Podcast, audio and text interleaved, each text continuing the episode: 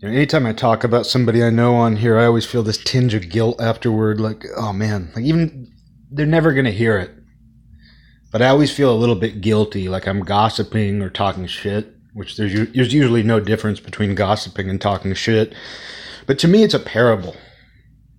To me, it's like a biblical parable, and if you read the Bible, and you forget what you're reading, a lot of the parables are basically gossip.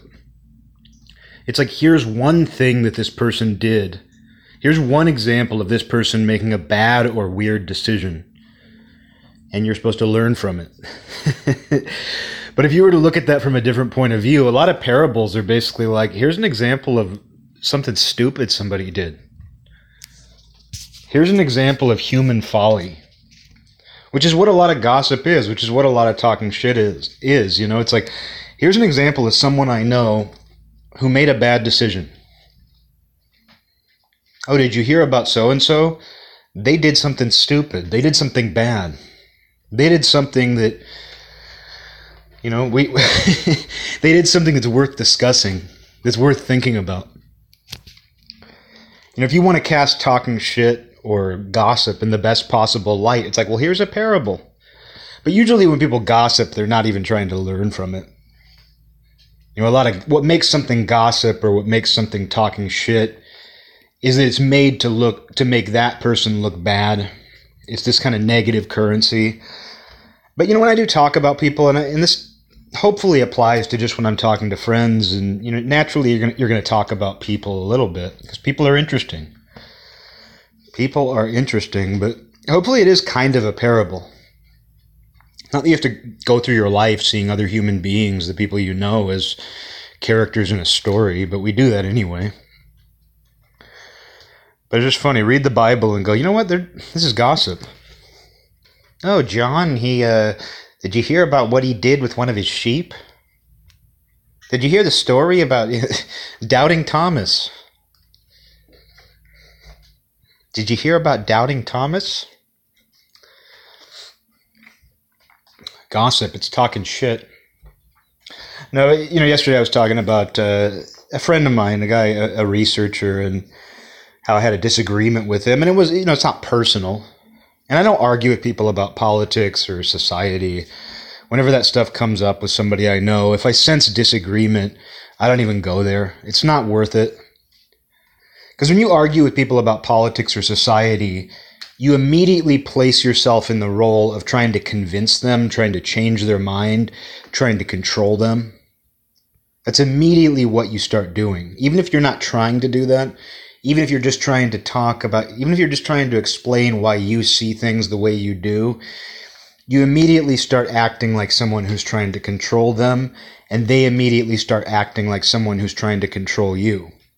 And if there's one thing that I don't want in life, I don't want anybody trying to control anybody. And we have so much of that.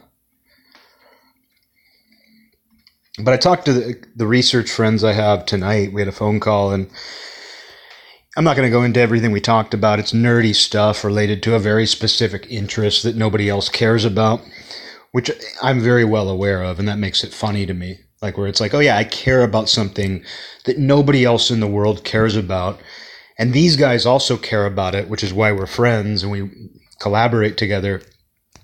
And here we disagree about something that even the people who care about this don't care about. But we were talking about it and it was a good it was a friendly conversation and everything. But I realized at one point that the reason why we couldn't see eye to eye was because they were assuming intent on my part. Because I even tried to be I tried to be as tactful as possible and just I tried to frame what I was saying as agreeing with them because my entire point was isn't this new information that came out significant? Isn't this information significant? It wasn't because this information is significant, you're wrong. It was just can you at least acknowledge that this new information that came out is significant when talking about the history of the mafia? And they were coming from a place of no. And you can't go anywhere with that. If you think something is significant and somebody else doesn't, you can't go anywhere with it, you know, because you're not able to actually get past that. And I realized at some point in the conversation, though, I was like, oh, no matter what I say, no matter how much I agree with them, saying anything is going to sound to them like I am trying to convince them or I'm challenging them in some way. And even when I make my point as agreeable as possible, which I did, they still think that I'm trying to change their minds, which I wasn't trying to do.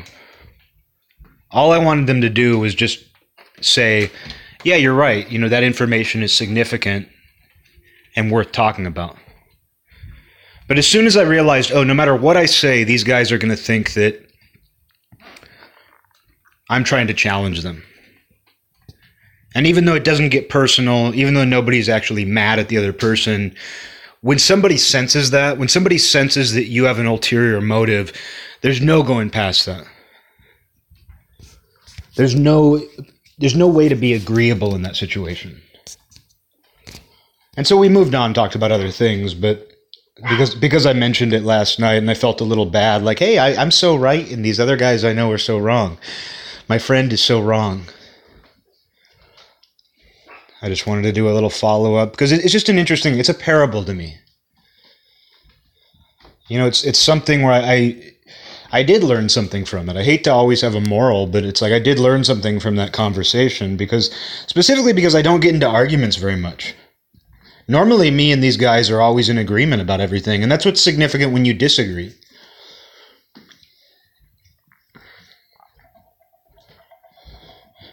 But my whole point was that no matter what conclusion or no matter what you think, this new information is significant. Based on our understanding of the patterns and trends in this organization that we research. I just wanted to say it's significant and we should file that away. This is actually literally what I said. I was like, it's it's significant enough that we should keep we should file this into the we should file this away in the backs of our minds and keep an eye out for other information that plays into this. That was basically the point I was making. But I could tell at some point that it was like, oh no, they think that I'm trying to convince them of something and no matter how much I agree with them, they're going to sense disagreement. They're going to sense that I'm trying to do something. But anyway, enough about that. Once and once you realize that, you can change topics. Like once you realize that you're not going to get anywhere with it, Patty, come on, come on, buddy. Oh, it's got a squirt gun for that purpose. A spray bottle. Got a spray out there. He's been doing this thing for the last week, week and a half, where it's just he, he's barking every time he goes outside. He's barking at nothing, and it's it doesn't matter the time of day. He goes into the backyard and he just he's barking at something. It kind of fits everything that's going on.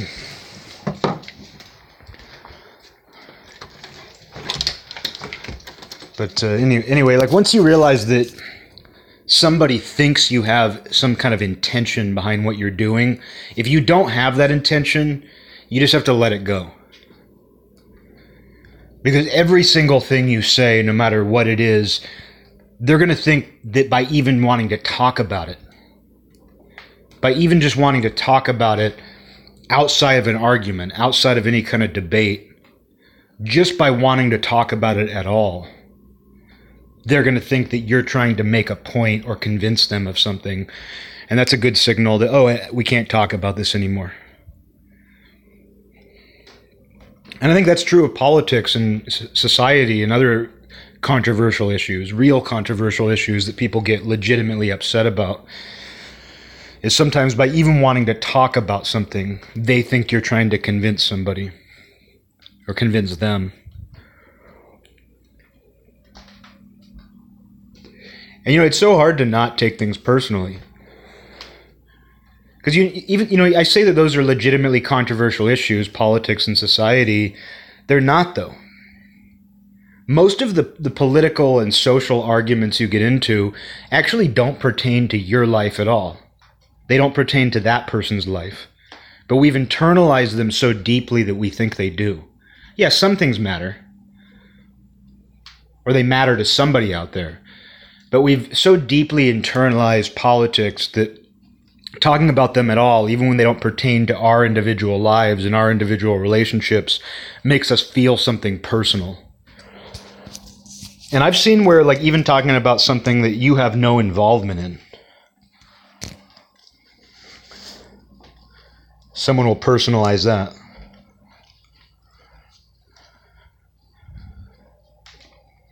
And uh, there's there's a magnetism to that. It just it pulls you in, and you think because you're involved, because you're a part of the argument or the discussion. And I don't like debate for debate's sake. Like I'm not somebody. I'm not a debate club kid. You know, debate club kids. They're they're like theater kids. Even though I think it's a good exercise to play devil's advocate sometimes, I would not have done well in something like Debate Club where they give you a topic and they tell you to defend it. I think that's a good thing to do in your own head, but I never would have been into that. I'm not one of those people. I'm not one of those people who's just like, I'm going to argue with you just as an exercise. I try to be fairly agreeable, actually. But uh, anyway, I try to be very agreeable, actually. And I do, you know, the reason I do that is because I'm such a disagreeable person inside. Usually, what I'm thinking, what I'm feeling inside when someone's saying something is highly disagreeable. Normally, I'm thinking, like, oh man, that's a bunch of crap. Oh my God. And so, so I have to resist that urge to argue or disagree by being a little more Okay, yeah, sure, I'll give you the benefit of the doubt. Because I don't lose anything when I give someone the benefit of the doubt.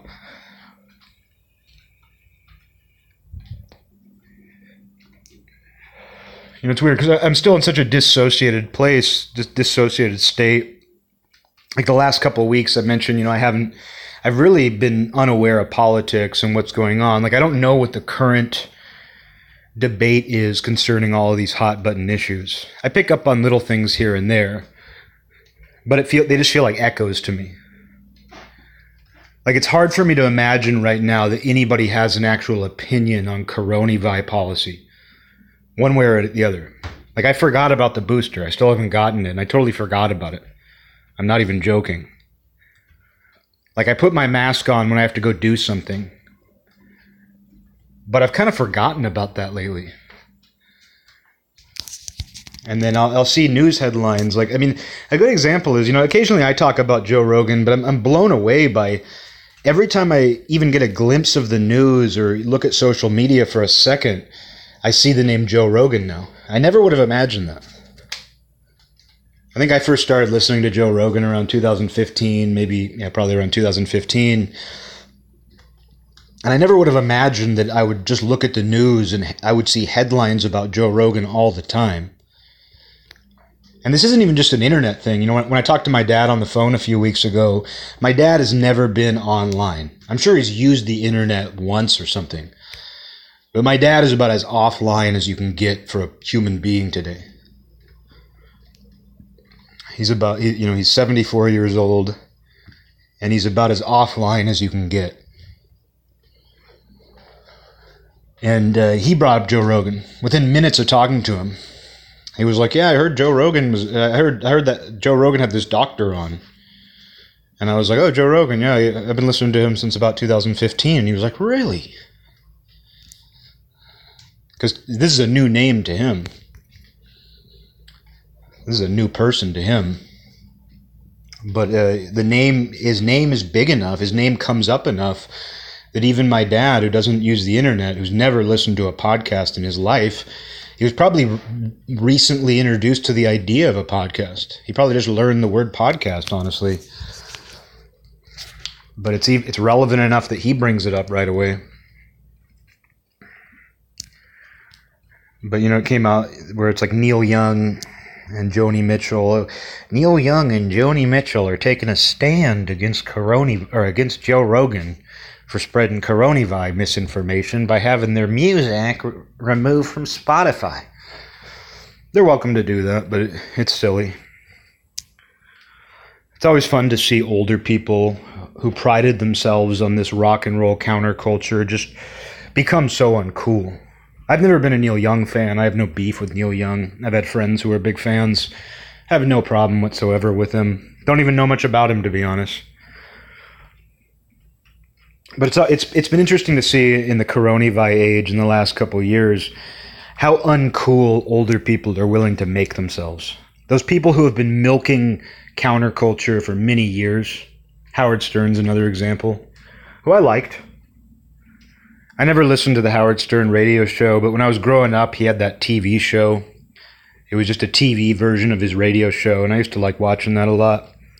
And I've always been a fan of the fact that he, you know, stood up for free speech. You know, he he was into pushing the boundaries as to what you could express. He's really made himself uncool might be one of the best examples of somebody just making themselves as uncool as possible. You know, my favorite Howard Stern episode that I ever saw was when he had the Carter brothers on, the Backstreet Boy Nick Carter and his brother Aaron. And I, I, I didn't know anything about them. Like when I was in junior high and all the girls were into the Backstreet Boys, I was like, oh, it's a boy band. Uh, I don't care about a boy band. But you know what? I had a, an ex girlfriend of mine had the Backstreet Boys Millennium CD and she put it on in the car. I think I still have it actually. I think she ended up leaving it behind when we broke up, and I just kept it, not returning that. But she put it on in the car once, and I was like, this is really fucking good. Non ironically, just because the thing about those old pop CDs, the thing about like a Britney Spears CD, who I like, I've always been a Britney Spears fan going back to that first album but uh, I, I, I couldn't let myself get into the Backstreet Boys back then. But uh, the thing about those pop CDs from that era, Backstreet Boys and things like that, is they front load all the hits on the album. So if you put on Backstreet Boys Millennium, the first four songs are the biggest hits. And they do that on purpose because they know the average Backstreet Boy fan wasn't going to listen to an entire album. They're not in it for the album. They're just going to play the hits over and over again. So it's funny how they don't even care about distribute. They don't. They don't. Even, they don't even care about like balancing out the album. It's just we're gonna put the four hits. We're gonna make the four hits the first four tracks.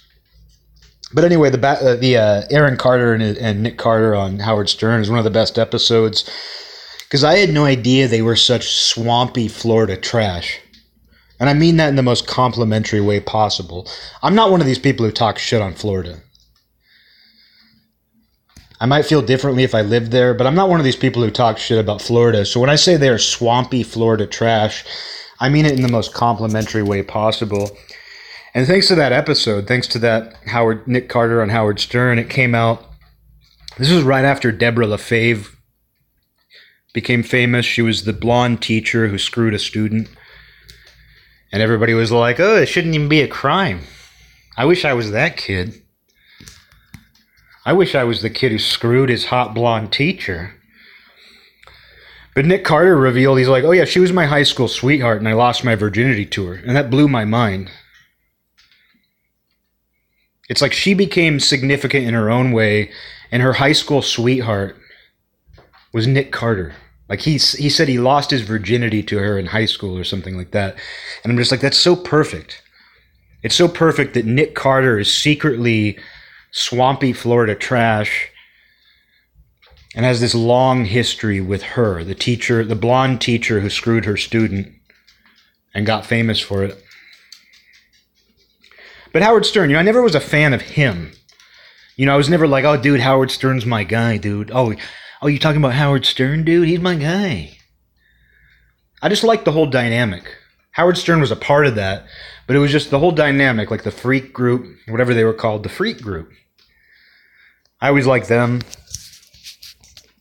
You know, there's there's some classic episodes like when Insane Clown Posse was on there. I mean, it was before everybody knew about Juggalos. Insane Clown Posse was on Howard Stern before everybody had a joke about Juggalos.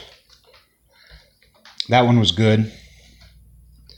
Another good one was Henry Hill. I mean, he was on there a lot. The guy who Goodfellas is based on.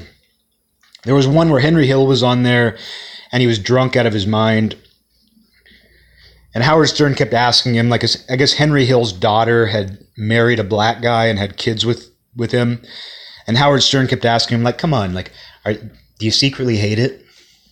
Do you, do you secretly hate the fact that your daughter had kids with a black guy?" It was really provocative. I mean, that kind of. Eh, but then what's so interesting is how different he is from that now. He's the worst of the worst. And so this older generation of baby boomers, it's interesting how the last couple years, and it may have been happening gradually, but it seems like a lot of them have just lost their minds, lost who they are all at the same time. They've just been so gripped by fear, maybe. I don't even I don't even know. But kind of along those lines, like you know, I feel similarly about old Howard Stern as I do Joe Rogan. Not that they're that similar or anything, but well, even though I've been listening to Joe Rogan for God, like seven years. It's had, you know, it's, I'm not somebody who's like, oh, Joe Rogan's my guy, dude. Oh, dude, he's my dude. Dude, he's my dude. You know, and what's weird though is with him becoming this, with this manufactured controversy around him, it puts you in the position of defending him. Even if you're not getting in actual conversations where you're arguing about Joe Rogan of all people, even just mentally. Like in this really dissociated state, when I see a news headline that's like Joe Rogan is spreading misinformation, in my head I'm like, give me a break. Like it puts you in the position of having to defend him. And if I were just to say to somebody, "Oh yeah, I've been listening to Joe Rogan since what 2015," they'd probably think that I'm influenced by him or that I agree with him about everything. When even back then, even in 2015, 2016, when I feel like I feel like his show was really at its peak around 2016, 2017.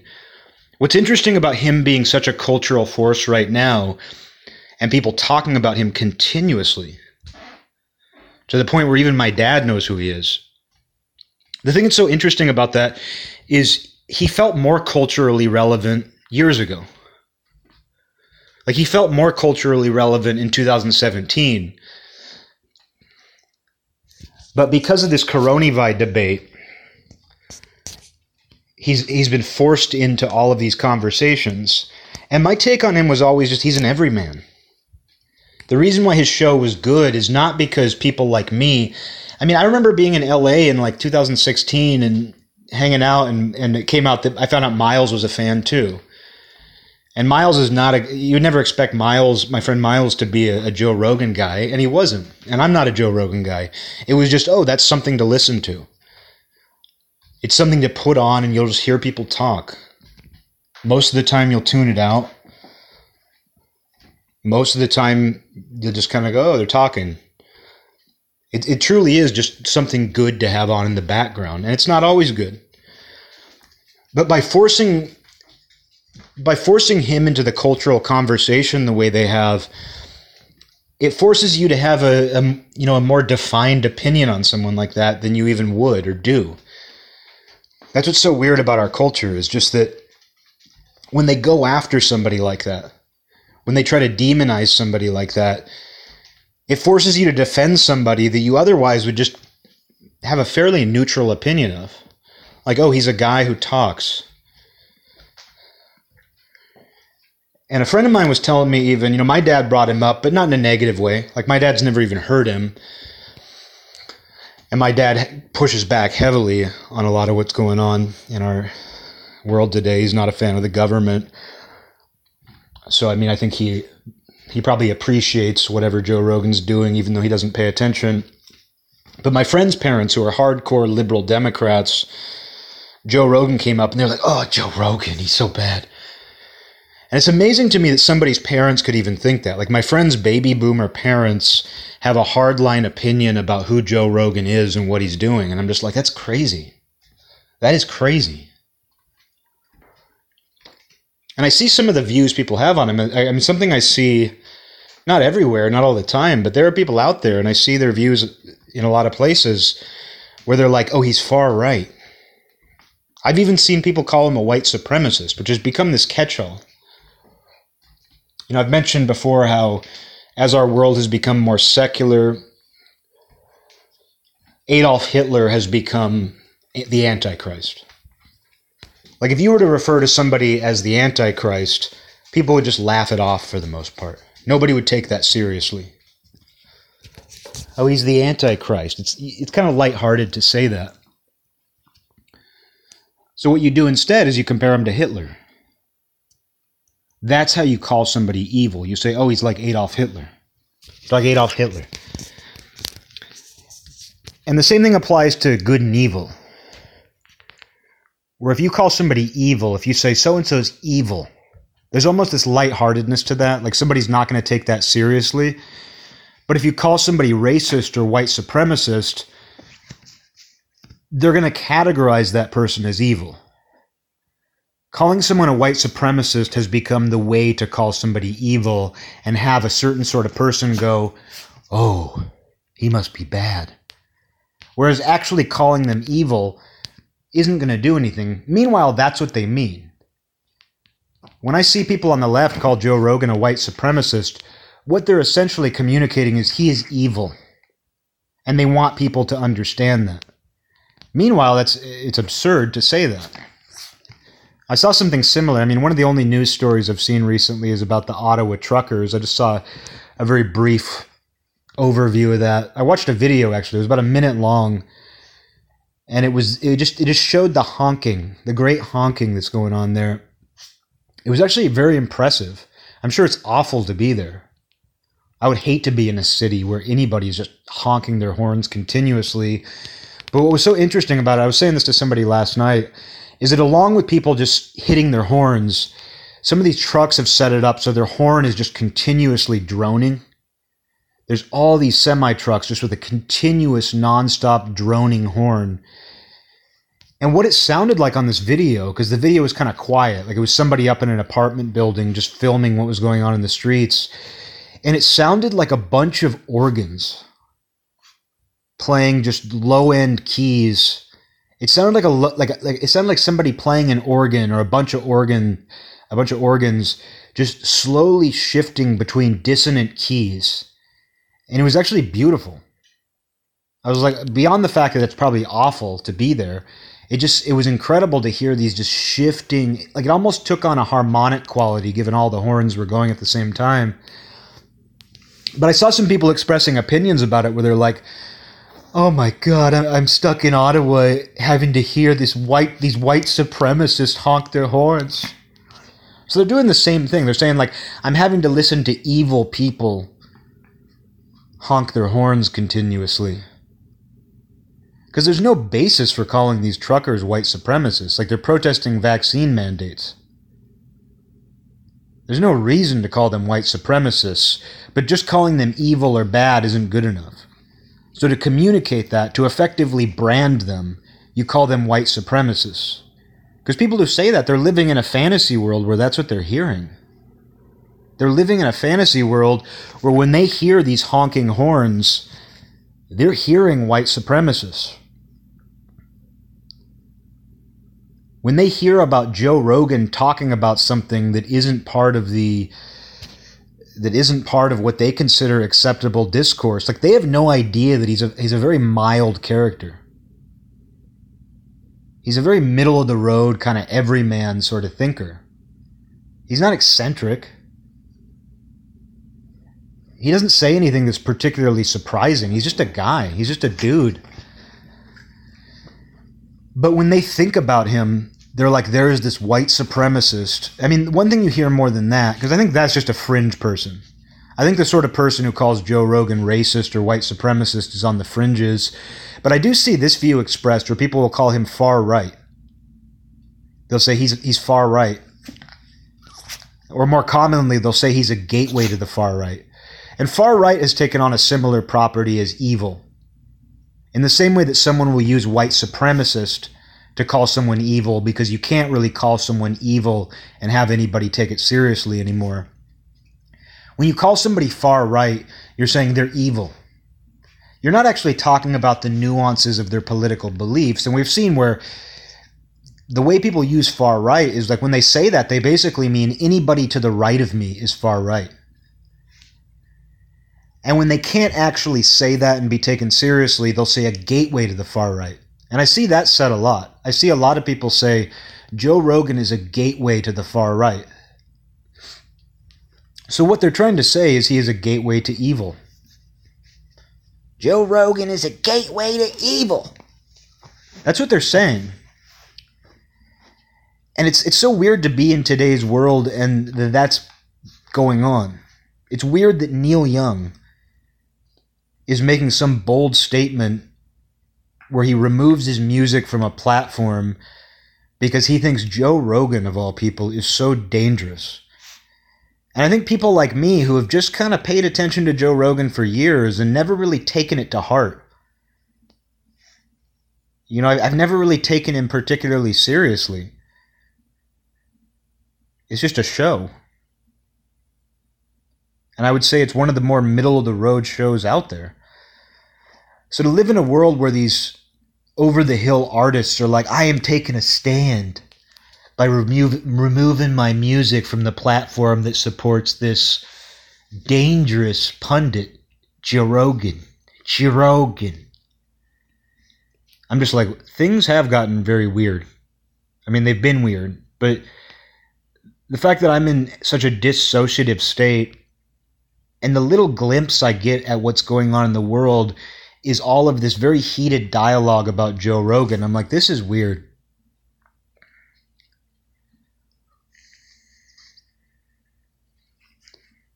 I can't imagine having a hardline opinion about him. But that's just the strange thing. When someone decides that someone who you know to be fairly fairly average, just a dude, when they decide that that person is evil, it puts you in the position of having to defend them, even if it's just in your mind. It kind of forces you to have a more definitive opinion of him than you otherwise would. And I was wrong about something years ago. I remember probably around 2018 saying to a friend, I was like, well, if they ever go after Joe Rogan, it's going to radicalize a lot of people. You know, he's so normal and yeah, he, he's into psychedelics, but he's just this normal guy with who happens to be a celebrity who's into guy stuff. But he's so normal. He's so uh, he he's so obviously non-controversial. That in 2018 or around there, I do remember saying to my friend, I was like, "Well, if they ever go after him, it's going to radicalize a lot of people because there's no way that somebody could could see the corporate press, could see the left going after a guy like that and take it seriously.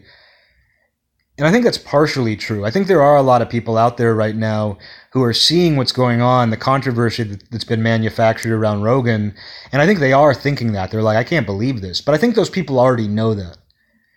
I think in many cases, those people already know that the people going after him are out of their minds. But what gets me is there are a lot of people who are going after him. And this wouldn't have even come up for conversation five or six years ago. Around 2016, I worked with a guy who he was a Rogan guy. Like he was the kind of guy who, who would probably say, like, Rogan's my dude, man. Rogan's my man, dude. He was the kind of guy where you noticed that after somebody had been a guest on Rogan, this guy would be reading the book like if an author was on Joe Rogan, this guy would check out the book. Not that he was an idiot, not that he was a follower, but he was just like a dad who, if somebody was on Joe Rogan who said something interesting, this guy would buy the book and read it. Which I would never do. But uh, a coworker, a friend, she was a friend of mine, but a coworker brought that up to me. She was like, "Oh yeah, he's he's really into Joe Rogan and this and that." And I was like, "Oh, I listen to Joe Rogan." And, and she was like, I don't like him. I don't like Joe Rogan. And she was very progressive. She was very far left. But she didn't say it like he was evil. She just said it like, oh, he's a, he's just a stupid bro. Uh, he's too much of a bro for me. So it's interesting to see, like, that was like the first indication I had that there was a certain type of person who would even have an opinion on him at all. And I bet if you were to ask her today, you know, I haven't talked to her in a while, and she's a smart person, she's a good person, but if I were to talk to her today about it, I wouldn't be surprised if she has a much more severe opinion on him. But that was the first time I ever heard of. It, it, it took me by surprise because it was the first time that I ever heard somebody just be like, I don't like him. as if you needed to have an opinion on him. Because as somebody who listened to the show, I didn't even have a real opinion on him. And I remember just thinking to myself, huh, that's crazy that she even has an opinion. And then now that having an opinion on him is political, it's a big part of the, the conversation going on now. And people view him as legitimately dangerous, or they're trying to cast him as legitimately dangerous. It just shows you how far things have gone, how weird things have gotten. And there are conservative pundits who don't help the matter at all, like where there are these quote unquote independent newspaper publications online and they'll publish articles. I'll see these articles on occasion where they say things like Joe Rogan says this. Like it's something that Joe Rogan said off the cuff that they agree with. Like there was one thing I saw where a little while back Joe Rogan said something like Joe Rogan, Drogan, Drogan, Drog, Drogan. Drogan said he just made a little joke where he said, "I think masks are like the MAGA hats of Democrats." It was said as a joke, and he's not, you know, he's a stand-up comedian, but he's not even that funny. Like Joe Rogan isn't a guy who's made me laugh very many times. And I don't mean that as an insult to him. I just don't think of him as a particularly witty guy. But that is a it's a fairly funny little thing to say. You know, it's not a serious talking point. Oh, masks are kind of like the MAGA hats for Democrats. There's a little bit of truth in that, but it's it's a joke. But I saw where this conservative pundit magazine, this conservative pundit online newspaper, wrote an article about that because that supported their narrative. And that's not helping the matter. Like, it doesn't help the matter when anyone with an agenda says anything about Rogan. Like, it doesn't help the matter when some very biased publication is like Joe Rogan made an offhanded joke that we can use to, to our advantage. So we're going to write an entire article about it. That's playing the same game, and it's just as bad in many ways. And that's kind of what's created this situation where it kind of goes back to intent. Like I was talking about having that conversation with my researcher friends, and I realized at some point that no matter what I said about the topic we were debating, they were going to think that my intent was to prove them wrong.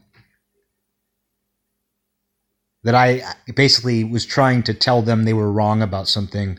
And when I realized that they thought that, I was like, oh, there's nothing I can say. And that's what ends up happening when something becomes part of this just awful political discourse is that no matter what you say, they think that you have some kind of intent.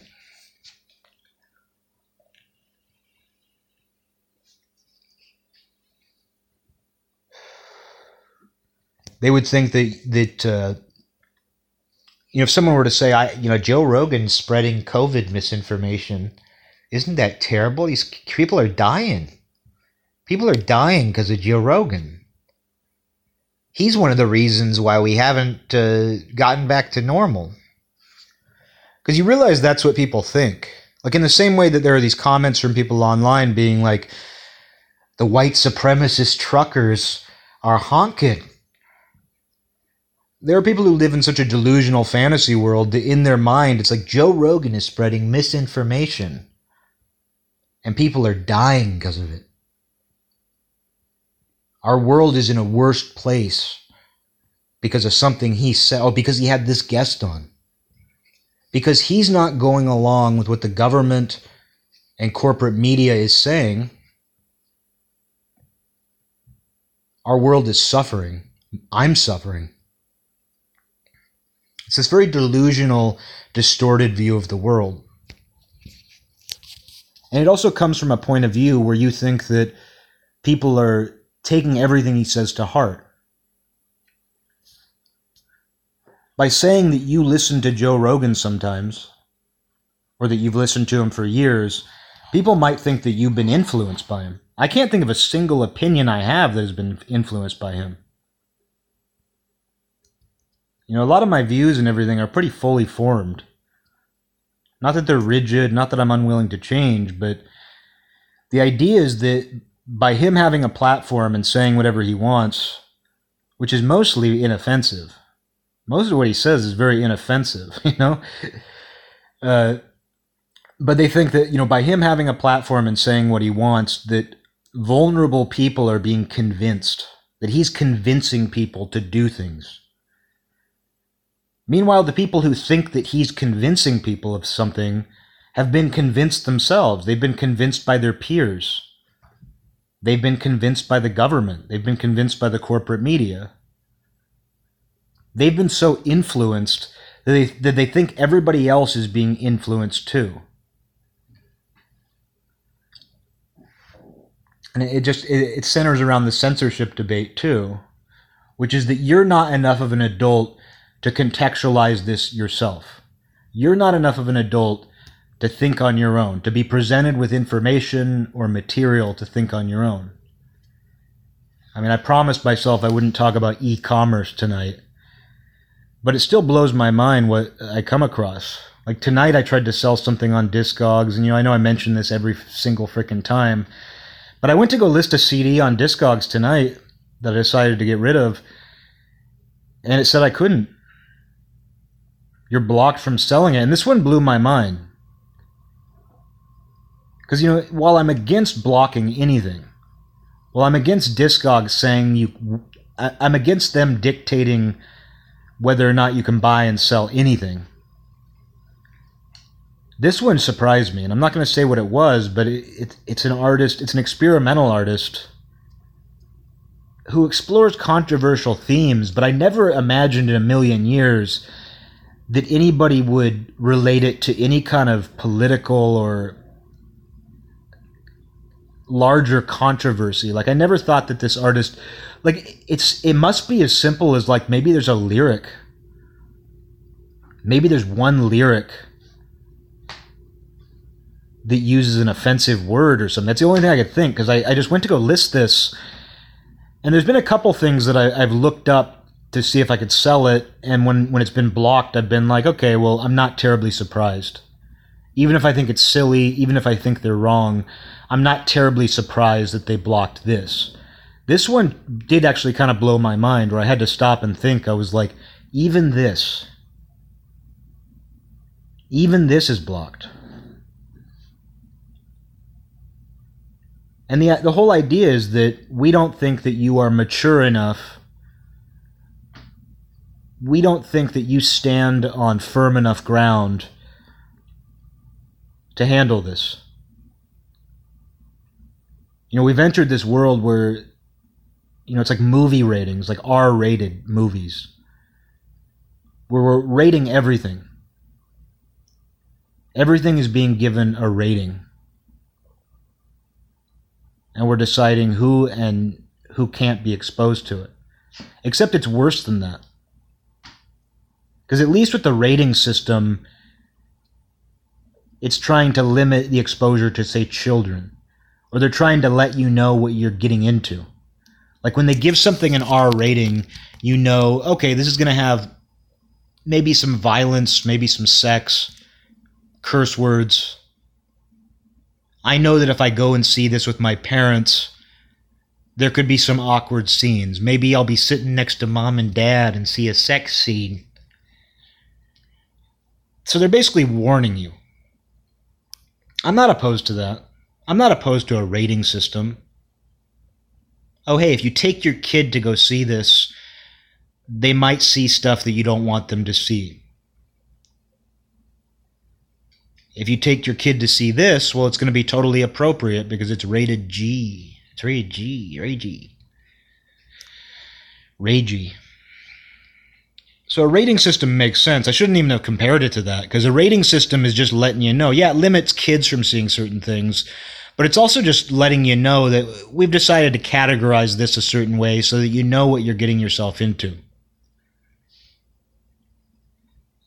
The direction that censorship has gone is like we're not even giving you the chance to experience it. We straight up don't think that you're enough of an adult to wrap your mind around this without it influencing you in some way. If you're exposed to this, we're worried that it will influence you in the worst possible way. And so that one tonight, the, the CD I tried to sell tonight, it just kind of blew my mind. I was like, I never imagined that this would be blocked. I never imagined that. But I also never imagined that Joe Rogan would be as controversial as he is. Because he's not. And it's easy to call somebody controversial because a controversy has been stirred up around them. But I've made it a point in recent years to only call somebody controversial if they do actually express controversial views. Like they have to actually say something controversial or have a controversial stance on something in order to be called controversial. Otherwise, I'm going to call it a manufactured controversy, which is an illusion. And what's interesting about the term misinformation is they are basically accusing somebody of creating illusions. They're basically calling somebody a spellcaster. They're calling them an evil magician. When Neil Young says that he's removing his music from Spotify in protest of Joe Rogan's misinformation, Drogan's misinformation, the evil wizard Drogan. But when he says that it's because of misinformation, basically what he's saying in a mystical sense is he is a bad magician casting spells. He is casting spells that blind people.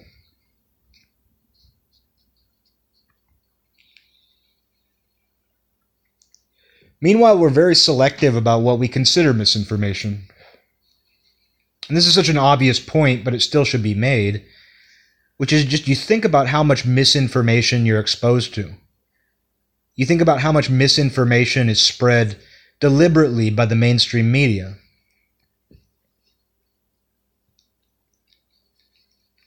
And you don't see them held to the same standard. You know, newspaper articles can be written that get things straight up wrong.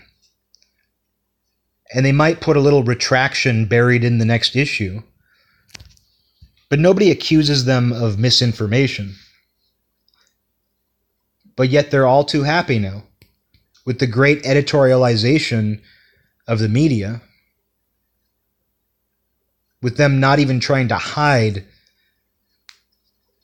their biases. They're quick to refer to other people, other things, as spreading misinformation, casting spells. Because that's what somebody is accusing another person of doing when they say they're it's disinformation, misinformation.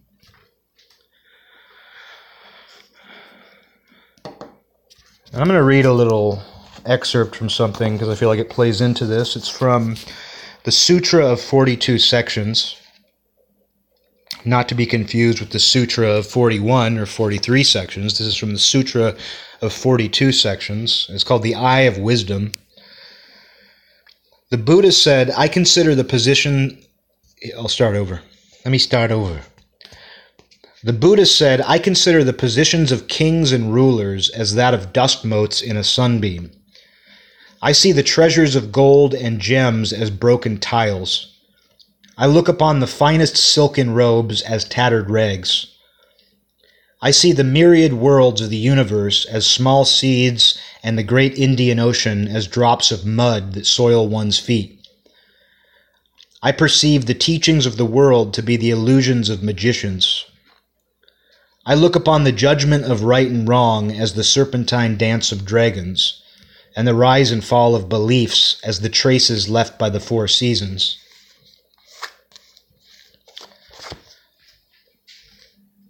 You know, when I think about opinions right now, when I think about people believing things, having a stance, being in this kind of dissociated state, it's easy for me to forget about those things. the last couple weeks, I really haven't had very many opinions on things. Of course, I do. But I haven't really been thinking from that point of view. And when you're not thinking from that point of view, you almost forget those things exist. Like the last couple weeks, like forgetting that people even have an opinion about coronavirus. Putting my mask on when I go to the store, or have to be around people, go to a public place. But forgetting even why I'm doing that and just being like, well, this is just like putting clothes on or something. It's automatic. But forgetting that people have very divided opinions on what that is and what it means and what you should be doing. I mean, I really truly have forgotten that in many cases recently. I've had so many other things on my mind. I've been focused on so many other things. I've been living in such a, a cloud, you know, I've, I've, I've had such brain fog. That it's easy to forget that, like, people are going around and they still have opinions, but it doesn't even feel like that. It doesn't even feel like people have opinions right now. It feels like people have the echoes of opinions. Like when I think about people having views, having stances, it, it, to me, it's like it almost feels like you're hearing the echoes of an argument down a long hallway and you have no idea who is even saying them. I'm just like, oh yeah, people think that way. But I can't even connect it to a person. I can't even connect it to a type of person right now.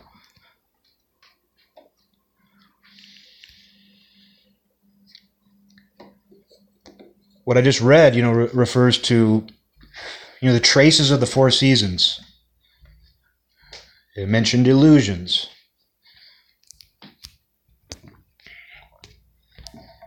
And it all does feel very illusory.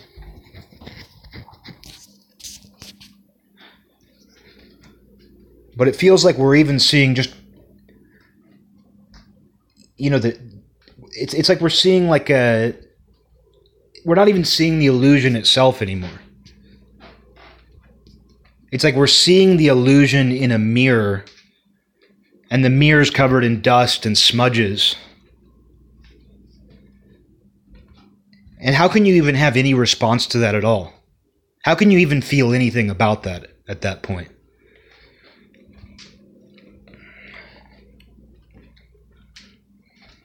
How can you even be invested in that?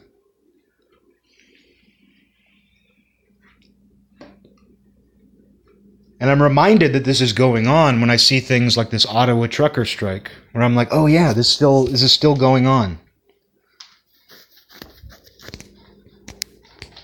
I don't even know where I sit in this. I do. Like I mean I know what my views are on that. But I don't feel like I'm a part of it. And there's positives and negatives to feeling that way. Like I have, as I've said before, I've been in a much more morose state than usual lately. Very morose.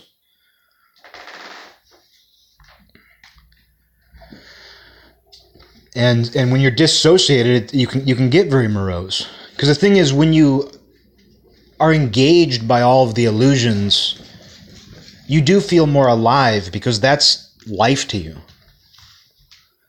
all this crazy shit that people care about.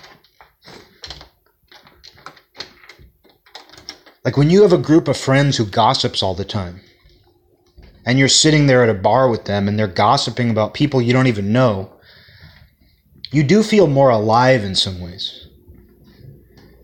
Even though that's the most deceptive and illusory, one of the most deceptive and illusory experiences you can have is just like the artif- the social artifices that we create is one of the strongest illusions we have. Not that relationships aren't important, but how like along with human engagement comes this like it intensifies the illusion because you're sharing it with other people. And it's interesting how when you disengage with that, when you're isolated, you don't feel as alive in some ways.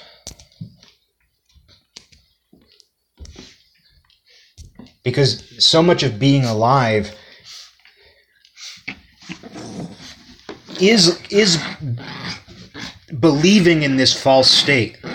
And I'm not I'm not trying to sound profound or anything in here. But it, you know, so much of being alive is is when you have faith in this kind of arbitrary false state. And uh, I don't know where to go with that thought. It's just just thinking about that because that's kind of how I felt about people's perception of things. Like I don't want to go into another parable about a person I know. Like so, you know, somebody wanted me to do something lately. Like somebody wanted a favor from me, and and it, it was it was so foreign to me. Because like they they wanted me to do a favor for them to give an impression to somebody else they know if that makes sense. Probably doesn't. It's very vague. I'm being purposely vague. But it's like i'm so tuned out i'm so out of it right now that i was just like it was so hard for me to understand why you would even want to do that.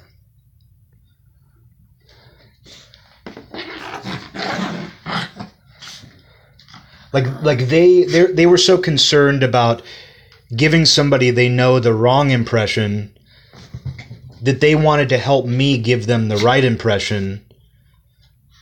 Meanwhile it's totally it's just a total illusion. It's like they wanted me to help them manufacture this illusion in their life so that that person doesn't develop the wrong illusion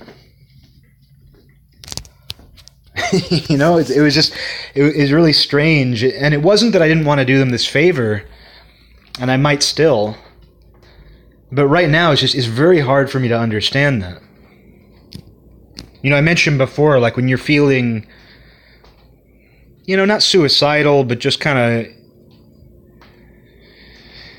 when you're feeling just totally checked out from life, it's often other people's wants and expectations that give you that, that place the most burden on you. And I don't think this is a huge burden or anything.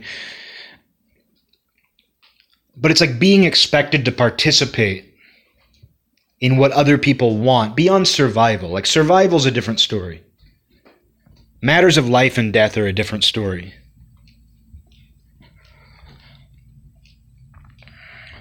And it kind of goes into obligation. you know, it's it's your obligations to other people when you're in that frame of mind become extremely foreign. You know, like somebody else wanted to talk to me about a project, and I just I just had to tell them I was like, you know what, I'm not even capable of talking about this. Yeah, I'm just not even capable of talking about it right now. Because I can't connect to the motivation to do it.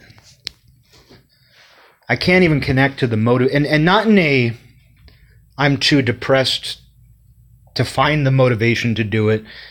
I literally am so disconnected from why you would even want to do that. And I've also reached a certain point where I'm realizing that I have a certain freedom. You know, there's many things that I've been holding on to and and I'm realizing now that like a lot of them I can actually let go of. Dear diary. But no, it's a real feeling I'm having and it's interesting because you realize, oh, these things that I've just been that have just been kind of churning in my brain, I'm just now kind of realizing that I can let go of those things. These parts of my identity that kind of come and go and they come back and I'm like I'm glad I have those things. I'm glad I'm still involved in that. I'm still I'm glad I'm still doing that. But a part of me kind of wants to just be done with it.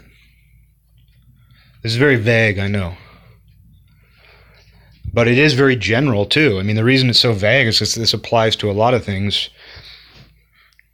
And so when you feel like you've actually reached a point where you can do that, you know, even talking last night about, you know, selling some things that I was on the fence about selling. But when I actually think about why I still have that thing, Like, why do I still have that tape? Why do I have this thing that I keep in a drawer that I don't actually experience? Because I'm imagining some scenario where somebody comes over to my house and I have nothing else to show them except this jewel. Because I want to impress somebody else? I mean, I don't normally think that way. But just going, no, you know what? I'm going to sell that thing. I have no reason not to sell that thing. Coming to terms with that. Coming to terms with those things in your life, and you have many of them.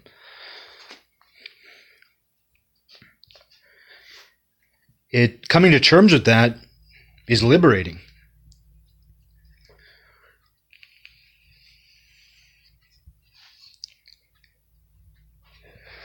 And I think part of that comes from the fact that I'm recognizing right now that there really is no going back. There is no going back to the way things were when I was a different person, when I was younger. The world is not going back. And there's a lot of people out there right now, and this kind of goes into just feeling disconnected, who I think still have it in their minds that things are going to be the way that they used to think they were.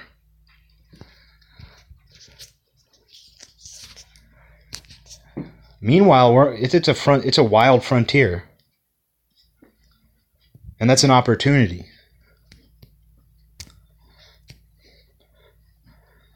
Going back to illusions,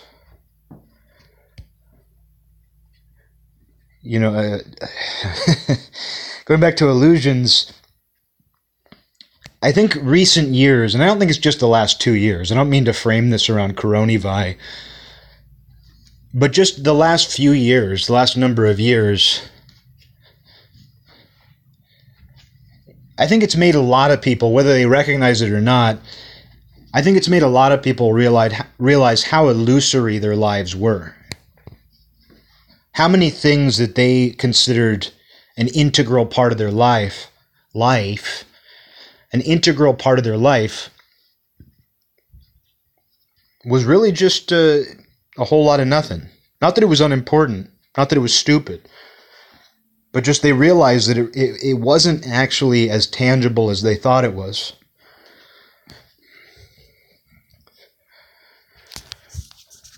And the last couple years, they've just had it in their mind that I'm going to go back to that that illusion is going to be real again. That illusion that I've been experiencing, and it seems so real because I was experiencing it continuously for most of my life, that's going to be real again. When can that come back? When will that come back? When can I feel that way again? Meanwhile, I'm just thinking, you know what? This is the best opportunity I've ever had to not go back to that. And I've been on the fence about that for a while, but I just didn't have the reason. I didn't have the motivation.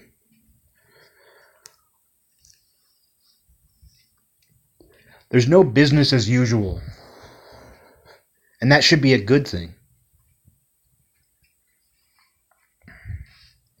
And if those things come back, if those illusions you used to have if they do come back on their own, well, maybe they're a little more real than you thought they were. Maybe they're a little more real than I think they are.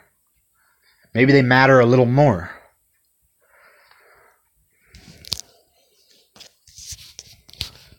But when you're coming from the point of view of, oh, that thing that I was doing all along, that thing that I thought was important to me, that I was doing all along, my goal is to go back to that. My goal is to keep doing that. My identity is based on that. Because that's what a lot of it is. Is my identity was based on that.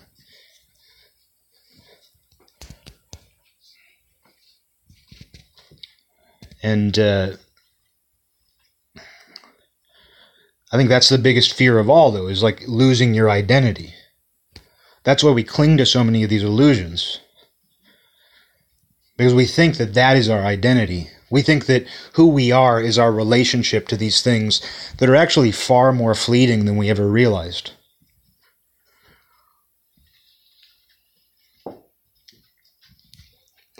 And would you want to do the same thing forever anyway?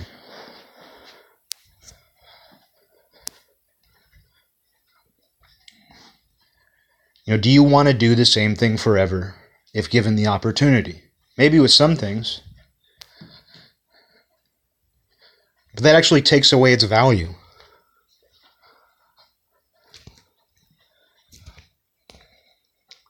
And so, disruption is a good thing.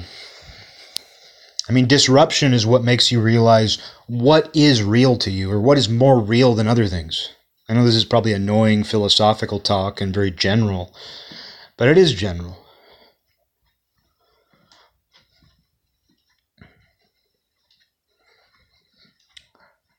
And I'm just recognizing now that, you know, I'm being presented with an opportunity.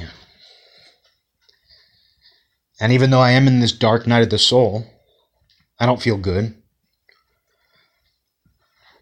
What actually does make me feel good, what makes me feel hopeful, is that coming out of this isn't just me finding a way to retrace my steps and come out of this the same way I came in.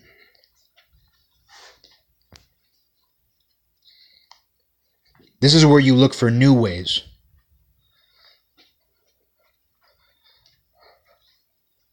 This is where you look for new opportunities. And other people's obli- the, the obligations you have to other people are human. They involve having goodwill. They involve wanting the best for people but they don't involve participating in those people's illusions. Even if those illusions mean something differently to them, even if those illusions are more important to those people, if those are more real to those people. But you're not doing them a service by participating in those people's illusions with them if you don't believe in them too. You're actually doing those people a disservice.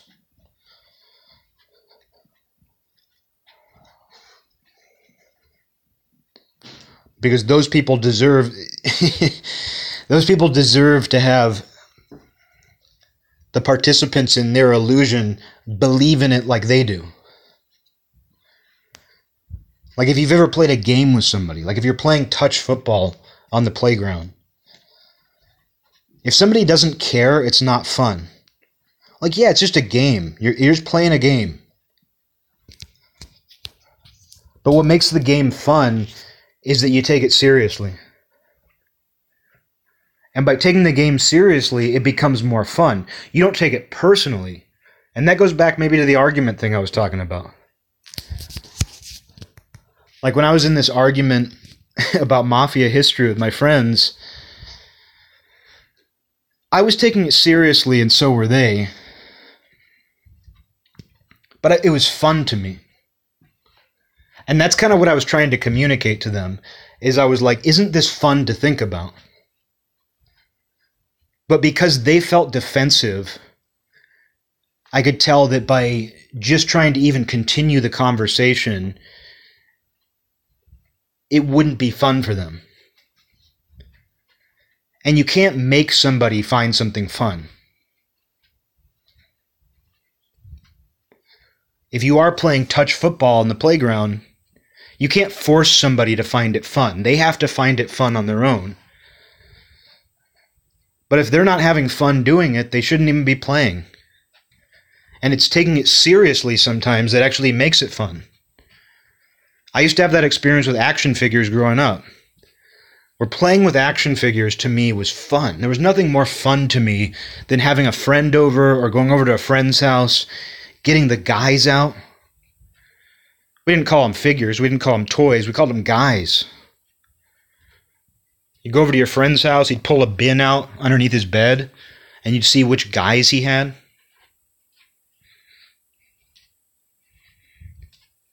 And you start playing with them, and, and what made it fun is that you took it serious seriously and you created a story. That's one of the reasons why I had so much fun with my best friend growing up is that we both took it seriously enough to create a story. And if somebody was there who didn't take it seriously, who who was just like launching rockets and throwing action figures around and making them fly, that was always a huge red flag. If you're playing action figures with a kid and he picks up an action figure and makes him fly and makes a noise, you can't play with that kid.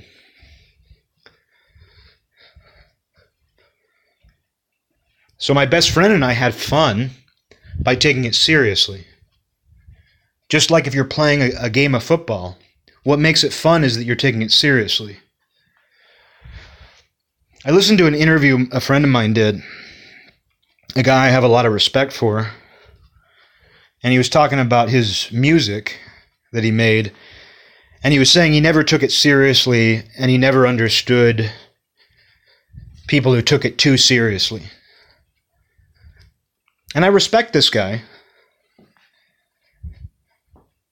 And you wouldn't think of him necessarily as, a, as like a serious artist.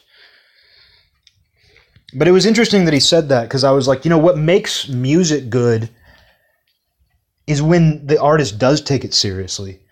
Not so seriously that they're an asshole to you, not so seriously that it's pretentious, but what makes art and music good is when the person does take it seriously, and that's actually what makes it fun. Like when you see a metal band performing, like when I see a metal band playing, if they seem to be serious about it, that's what makes it fun. When you see a metal band like twirling their guitars and acting like it's all a big joke, that's not fun to me. So it's funny how sometimes when someone makes it too fun, they actually take something away from it. They actually make it less fun, for me at least. Like I had a girlfriend years ago and, and we were talking about we liked some of the same music. Like we were into she was into some of the doo wop and country and things that I liked. So we connected about that. But we were talking about metal one time because she just did not understand metal. and she was mentioning like seeing a band. She was like, "Oh, one time I saw a metal band and it was really fun. I liked it." And she was like, "The guitarist like pulled out a cat toy, and he he did a guitar solo like using a cat toy." And, and I was just like, "Fuck." See, that's that's like overplaying. that's like overplaying your hand. Like if you do something goofy like that, that's like blatantly funny and fun it sucks. I, I have no idea what the story was with the band she saw. I know they were kind of a joke band. People, there's, you know, joke bands are allowed to exist. I don't believe in censoring joke bands. But to me, that wouldn't be fun. Whereas there's something fun about seeing somebody who has conviction. And I think that's maybe that's a better word for it than seriousness. But hearing this artist that I know be like, you know, I, I, never really understood guys who took it too seriously. For me, it was just about having a good time. And sometimes people who are just having a good time actually have conviction. Like sometimes something is actually transmitted through that. But it's hard to explain to somebody who's coming from such a different place. Like somebody whose idea is that, oh, if this is going to be fun, it has to be like a clown. Because that's some sometimes that's what people think fun has to be. Sometimes people think it's fun when something is goofy. Whereas fun can actually be the thing that's taking itself very seriously that has conviction which is why like if you play football it's fun to play with people who have conviction the game's going to be over. It's not like your entire life depends on the game, it's not survival. But having conviction while you're playing football is what makes it worth doing. It's what makes it a good experience. Like, I can remember playing touch football in the playground in elementary school and having really intense games with a group of dudes. The bell rang and we went in, and we all forgot about it But during that 15 minutes that we were playing football on the playground, we all cared. Nobody was goofing off. Nobody was breaking the rules just to screw with anybody. Because, yeah, it is a game. We are creating an illusion by doing this. Like, we are pretending this matters. Because that's what an illusion is. An illusion is pretending this thing matters.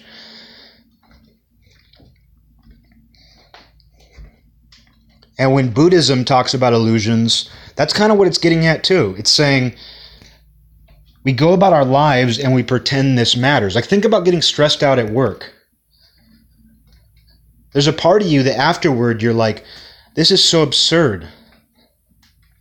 Like, yeah, you want to keep your job and make a living. But there's a part of you that like when you when you get really stressed out by something arbitrary at work or when everybody's stressed out,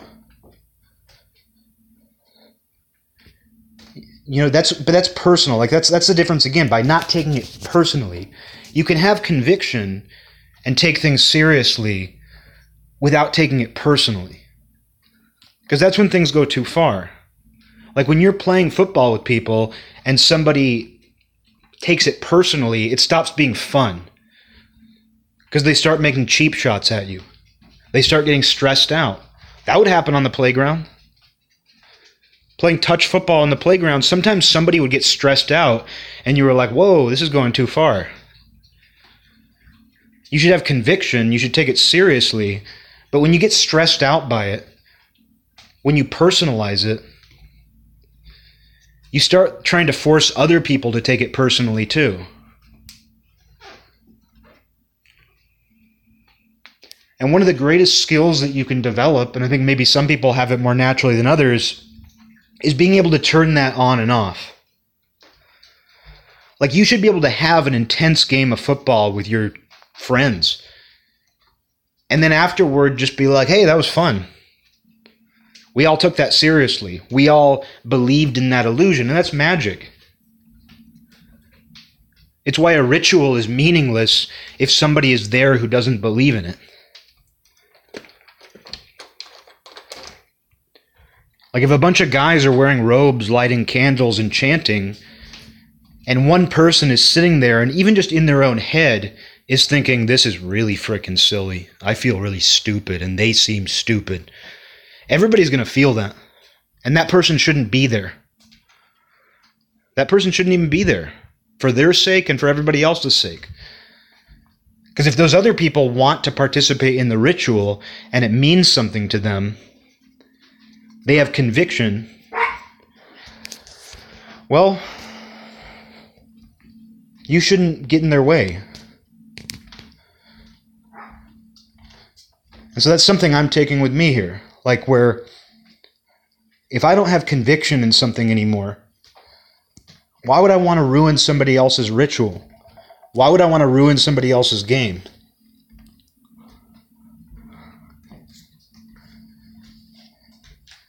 And if I know that I'm going to do that by being there,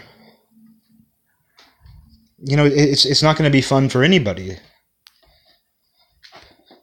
It's like watching a movie where you don't laugh. I don't know if you've ever experienced this, but I had this experience like in high school where I had an older friend, he had graduated and he lived in his own house with his roommates and stuff. And I was over there once and he and his, his roommate, and his roommate was way older. His roommate was like 25 my friend was like 20, his roommate was like 25. I was just a high school kid. But we were watching that movie Old School. Somebody had bought me a case of beer. My friend didn't drink. So I was just I was sitting there drinking.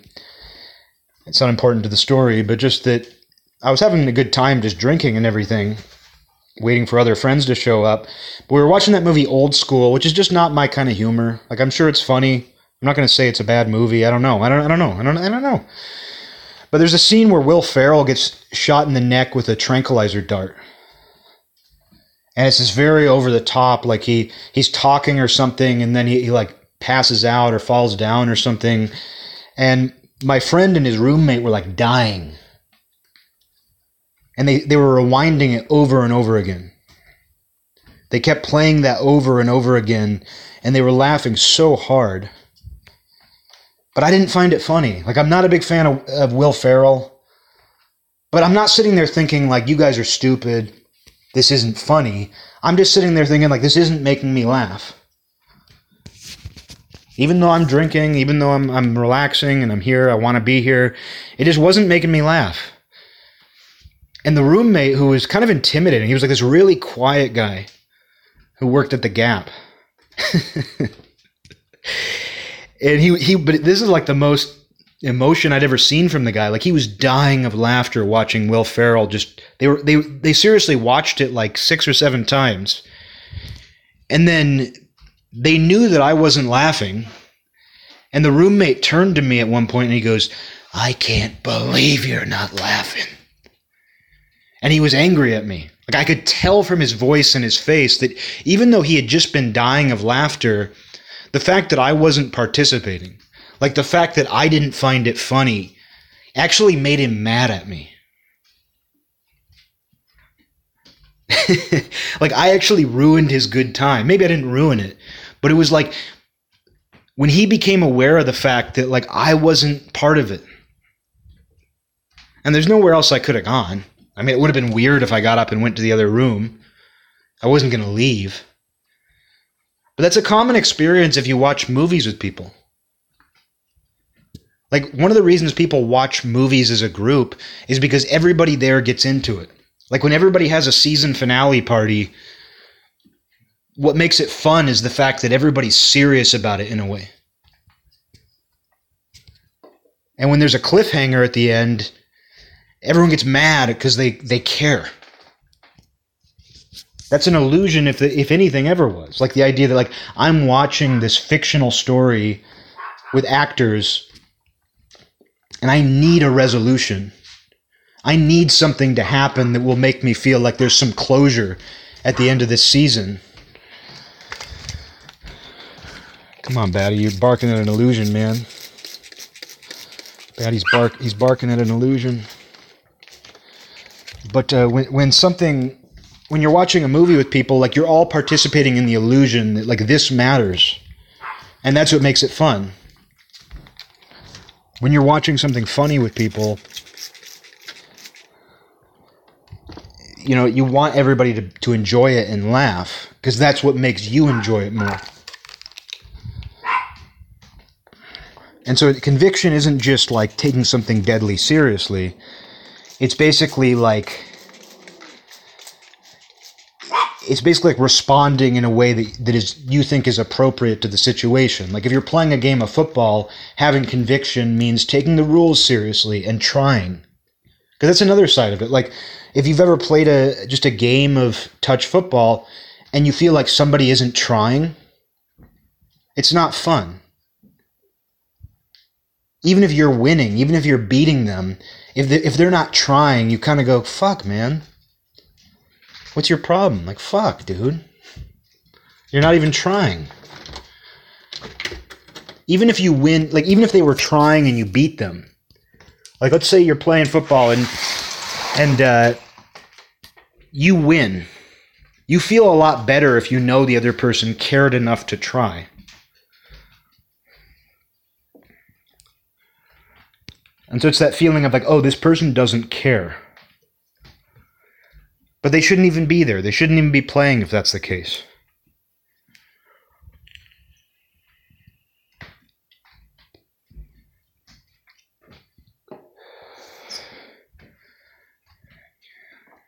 It's why uh, it's why video games have stories and everything. Like there was that old game Grand Theft Auto, you know, everyone was really into that game Grand Theft Auto many years ago. And you could just go around and pick up hookers and kill people and outrun the police and just do whatever you wanted. But that got really boring. What made the game fun was that you would sometimes play the storyline.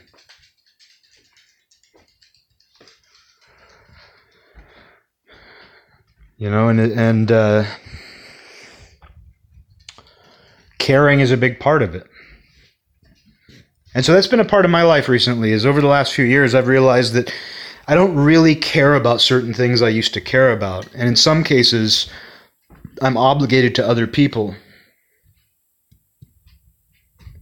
Like I'm supposed to care about something that somebody else cares about. And by keeping on doing it, you know, I'm doing a disservice to them.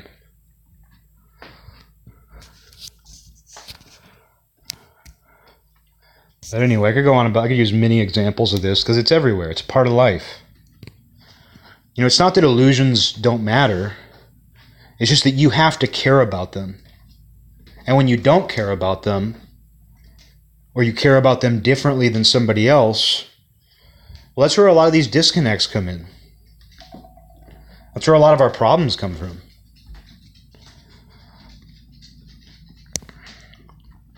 And for some people, it's an identity crisis when you realize you don't care about something anymore. When you realize that it doesn't actually matter to you. And think about how silly it is for, for me to mention selling things. Like, oh, I sold something. Not that that one thing represented anything, but just the idea that I can even do that at all. Because I realize that I don't actually care about it.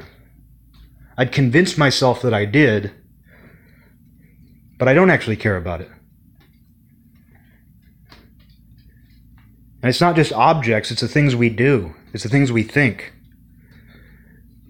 But we experience some kind of identity crisis sometimes when we're faced with the option of keeping on doing it or of keeping it. But many of those things, you know, if you keep on doing them, you're just kind of experiencing echoes of the same thing. Like the Sutra the 42 Seasons said, you know, it's, it's the traces of the seasons. and that's what it ends up feeling like. It's like continuing to dress for winter when it's spring now. You end up feeling kind of silly. And you don't need to do it.